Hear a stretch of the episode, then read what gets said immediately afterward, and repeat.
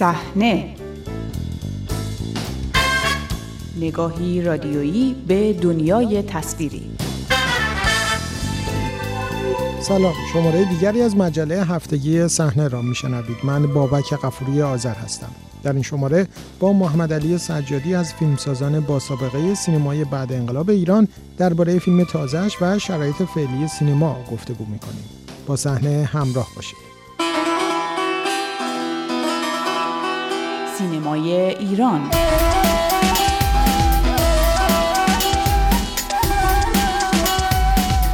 محمد علی سجادی نویسنده و کارگردان فعال در سالهای پس از انقلاب است که به ویژه در دهه های 60 70 و 80 شمسی با ساخت فیلم هایی چون بازجویی یک جنایت، شیفته، رنگ شب و جنایت نام شناخته شده این نزد پیگیران و مخاطبان سینمایی بود. از دهه 90 شمسی به تدریج با ایجاد محدودیت‌هایی در فعالیت‌هایش به اجرای نمایش و ساخت آثار تجربی و کم هزینه پرداخت. از آخرین کارهای او ساخت انیمیشن بلندی است به نام بوفکور که اقتباسی از اثر معروف صادق هدایت نویسنده شناخته شده محسوب می شود. با آقای سجادی درباره این فیلم و وضعیت فعلی سینمای ایران گفتگو کردم. آقای سجادی چرا ساختار انیمیشن رو برای این کارتون انتخاب کردین؟ بازگشت بود به در حقیقت نقاشی متحرک به خاطر اینکه همونجور که اگه به کارنامه کاری من و مشقهایی که کردم در طول نیم قرن کار حرفه‌ای و فقط اولین فیلم و نخستین فیلم که کار کردم انیمیشن بود از 13 سالگی که در کانون پرش فکری در حقیقت کار کردم جزو کلاس‌های کارگاه‌های آموزشی بود و بعدم که دیگه ادامه دادم و چندین کار انیمیشن دیگه کردم و, و همزمان باهاش کار به دلیل عشق بیش از حد به تصویرگری و نقاشی و اینها و گرافیک اینها تا 58 دقیقه داشتم. همین کار به شکل حرفه‌ای انجام می‌دادم. که خب بعد با ساخت فیلم های سینمایی و زنده در حقیقت دیگه رسیدیم به اینکه دیگه افتاد در گوشه. ولی در این سالهای دقیقت 90 به ویژه خیلی هی روی کرده خواسته و ناخواسته داشتن به این قضیه. به ویژه اینکه در سال زمستان 90 وقتی که جلوی ساخت سریال منو درست سال شب فیلم برداری بعد دو سال تولید و اینا گرفتن که دیگه بعد به تقریبا یه حدود 20 کار کار نشده به واسطه همین قطع و وصل انجام شد فهمیدم که دیگه نمیشه کار کرد و در حقیقت نیاز به این داشتم که خود رها بشم از این فضا و مجبور نشم. تم به کارهایی بدم که دوست نداشتم اینجوری شد که به نقاشی اصلا کلا دوباره روی آوردم در زمستان 90 و از اون سال تا تقریبا الان نقاشی به شکل حرفه‌ای و جدی ادامه دادم و خب یه سری همونجوری که می‌دونی نمایشگاه نقاشی و اینا هم گذاشتم و رفتم جلو. من تو دهه 90 نتونستم خیلی کار سینمایی زیادی انجام بدم. یکی دو تا کاری هم که انجام دادم که خب می‌دونید آخریش فیلم سودابه است که در 97 تولید شده و هنوزم امکان اکران پیدا نکرده. و خب من مونده بودم و خیلی از طرحها و ایده هایی که دوست می داشتم و اینجوری شد که با پیشنهاد پسر کوچک ماهور که آیپد رو با من آشنا کرد با من و من گفت که خب یه امکانات اینجوری هم داره. شما می‌دید که من یه تقلاهای کوچیکی برای انیمیشن انجام می‌دادم و میدم. این بهانه شد که من شروع کنم با آیپد کار کردم و در حقیقت اون جرقه شد که الان در در طول این سه سال اخیر خب شب و روز فقط دارم کار نقاشی متحرک می‌کنم. چرا رفتید سراغ یکی از آثار شاخص ادبیات داستانی ایران و کاری از صادق هدایت هم بوفکور رو انتخاب کردید؟ اولا که خودت میگی شاخصه. یکی دیگهش اینه که خب من قبل از این دو سه کار روی بوفکور انجام دادم و جزو آرزوهای من نیست ساخت بوفکور از سر رنگ شب من دوست داشتم این متن رو کار کنم. چون تمام معلفایی که من از ادبیات و سینما دوست دارم و خودش مفکور داره. یک رازوارگی معما و یک قصه در سطح ماجرا روایی البته پیچیده به جنایی و در حقیقت معمایی. در زیر متن موضوع. و در این حال خب یک دستاورد درجه یکی از تلفیقی از فرهنگ شرق و غرب که خب نیازی به این نیست و فشرده نمیشه کرد. قبل تر از اینم اگر خاطرت باشه اصلا از جایی شروع شد که خب من متنش رو سعی کردم کار بکنم. خب شد من یک اجرای نمایشی داشتم به اسم بوف نچندان کور که در سال 96 در ایران شهر در سالن استاد سوندریان من اجرا کردم. بعد از اون نمایشگاهی از پورتر ایده هایی بر پرسه های بوفکور هدایت بوفکور در حقیقت تبدیل در در گالری شمس نمایش گذاشتم. و بعد آخرین کار مستند گزاره های در بوفکور بود که از بی بی سی هم پخش شد که خب اینا یه چیز تحلیلی و یا نگاه برش های به نگاهی نگاهکی به خود بوفکور بود که خب همون باعث شد که درست همزمان شد. با اینکه من بخوام یوتیوب بشم اصلاحیات انجام می‌دادم دوباره درگیری بوفکور شدم و خب دیگه منو رها نکرد و دیدم بهترین شکل که اصطلاح این کار خب به نظر میاد اگر در فضای غیر انیمیشن بخواید سراغ متن بوفکور برید شاید با امکاناتی که ما داریم و از همه نظر هم از نظر ممیزی هم از تولید اصلا شدنی نباشه. حالا حاصل کار که یک فیلم 97 دقیقه است به نظر میاد با در باستاپایی که داشته تا حالا ظاهرا من خیلی راهی به خطا نرفتم. و آقای سجادی چه فکری کردین بیشتر برای امکان نمایشش احیانا در خارج از ایران؟ آیا در جشنواره‌های مختلف جهانی هم فکر کردین عرضه کنید یا به نمایش در بیاد؟ ببینید فیلم در 1400 ما تولید شده. چون بعد از اون من انیمیشن دیگه ای ساختم که حالا به تدریج اونها رو هم عنوان خواهم کرد. خب فرستادم چندین جشنواره و جاهای مختلف. دو تا جایزه چیز گرفت در حقیقت. یکی در سان فرانسیسکو یکی هم مونترال. حالا جایزه که خیلی چیز نیست برای من.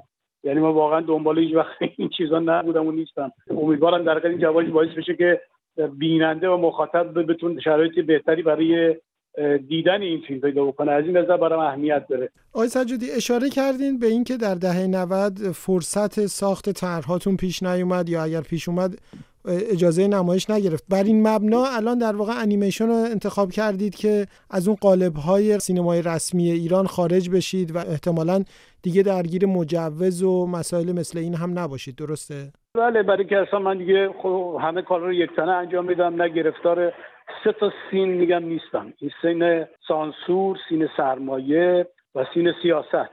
و در حقیقت این رهایی رو من برای خودم دوست داشتم. کارهایی هم کرده بودم. حالا به توی سینمای مستندگونه ای که به اصطلاح مستندهایی که به قول دوستی جستاری مستندهای جستاری اسمشو گذاشته من کار کردم. این رهایی رو سعی کردم انجام بدم. این روی تجربی رو من همیشه داشتم و حتی در سینمای رسمی هم خیلی سعی نکردم زیر یوغ این اما اگر رو بایده برم و به همین دلیل هم همیشه مغضوب بودم به دلیل برخوردهایی که با من شده بود. حالا برصد من انتخاب اینجوری کردم. بله به نظر من دیگه نمی‌شد با این کار کرد و من این کارا رو الان بدونیم که در گرو قید کسی یا چیزی یا دستگاهی باشم دارم کار می‌کنم چون واقعا نمیشه. چیزهای خیلی احمقانه ای وجود داره دست و قواعد دستوراتی که هیچ نسبتی هم با واقعیت اکنون نداره و خب الان این اتفاقات اخیر در جامعه ما نشون میده که چنینه.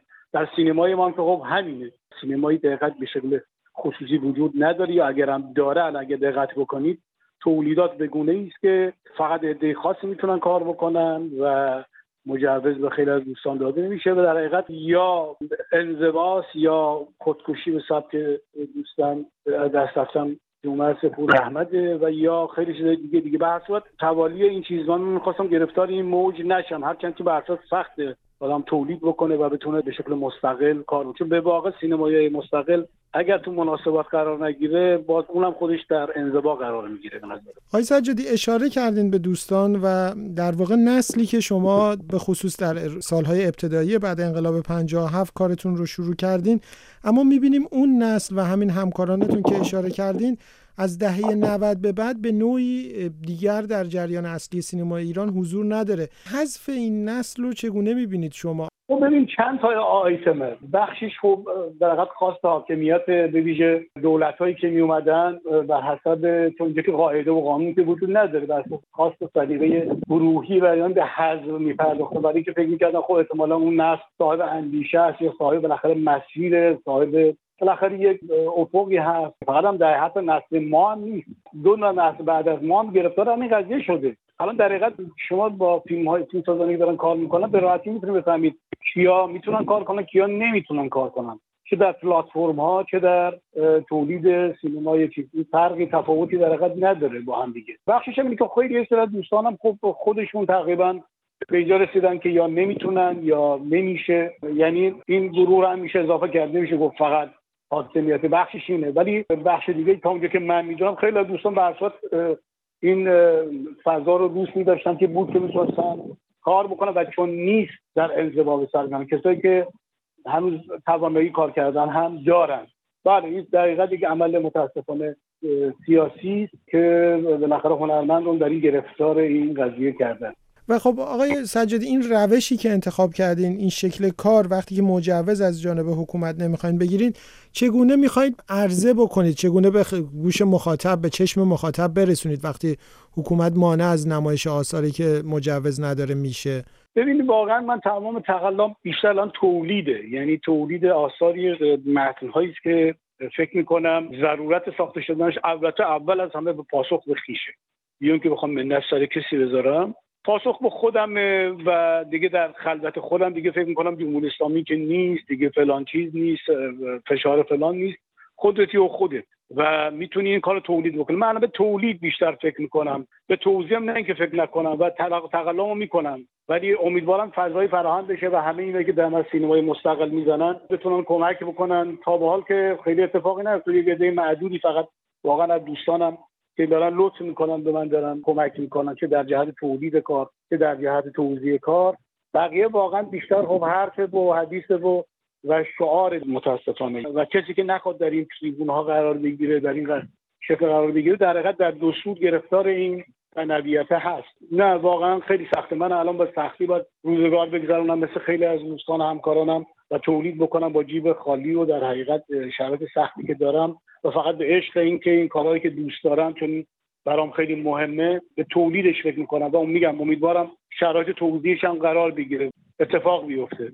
حالا یک مقدار فاصله بگیریم. شرایطی که سینمای ایران به خصوص از شهریور 1401 به بعد درگیرش هست هم از شکلی که سینماگران ایرانی بخشی یک مقاومت و یک تغییر دیدگاه رو نشون دادن نسبت به اون انگاره های رسمی و همون چیزی که مخاطب نشون داد و همه اتفاقی که در صحنه جهانی رخ داد و ما شاهد اغلب نمایش فیلم های بدون مجوز از ایران در جشنواره های جهانی هستید. نقطه فعلی که سینما ایران رو قرار گرفته رو شما به عنوان یک ناظر کاملا مستقیم و شاهد کاملا مستقیم این تقریبا 43 44 سال چگونه می‌بینید؟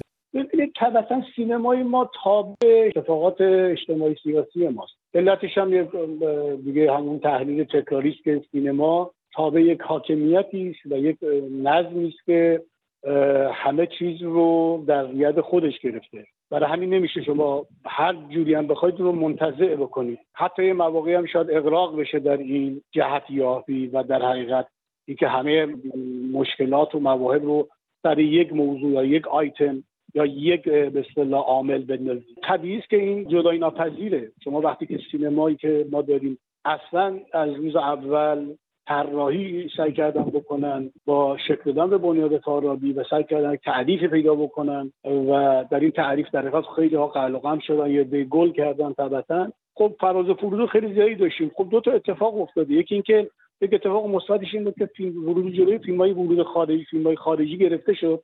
خب بعد همین سینمای داخلی با همه اما و محدودیت که نیازی به تکرار من نیز هممو علی شمس می‌دونیم به برسات پا گرفت. اما خب اون در تا یک مقطعی پاسخ می‌داد. از یک مقطعی همونجور که نگاه می‌کنی دیگه جامعه به سمت این رفت که دیگه به اصلاح و اصلاح تن دادن به شرایط چیز دیگه نمی‌تونست بها بده اگر در این دوره می‌داد که ضرورت تاریخی بود. ضرورت تاریخی الان الان اینه که خب این سینما با خواست به اصطلاح اون جریانی که سینما رو هست یا دنبال کننده هست به شکل کلیش خب خواست خودش درش مستطر نبینه. الان تیم سازان و در مخاطب در یک وضعیت دوگانه ای به سر می‌برن. یعنی از یک سو می‌دونم با ضوابط و معیارهایی که بویژه الان به شکل خیلی کاریکاتورگونه ای دوباره داره دیکته میشه که هیچ محلی از اعراب نداره و از یک طرف دیگه به اصطلاح با اون چیزی که فکر می‌کنن باید به طور طبیعی اتفاق بیفته. خب در نوسان آونگ سینما ایران در یک وضعیت آونگی در حقیقت الان به سر می‌بره. بین آنچه که باید باشد و آنچه که اصطلاح هست. از هر زمان دیگری این آونگ بودن به نظر من به رخ کشیده میشه. از همراهی دیگرتان با مجله هفتگی صحنه سپاس گذارم تا شماره آینده شب و روز خوش.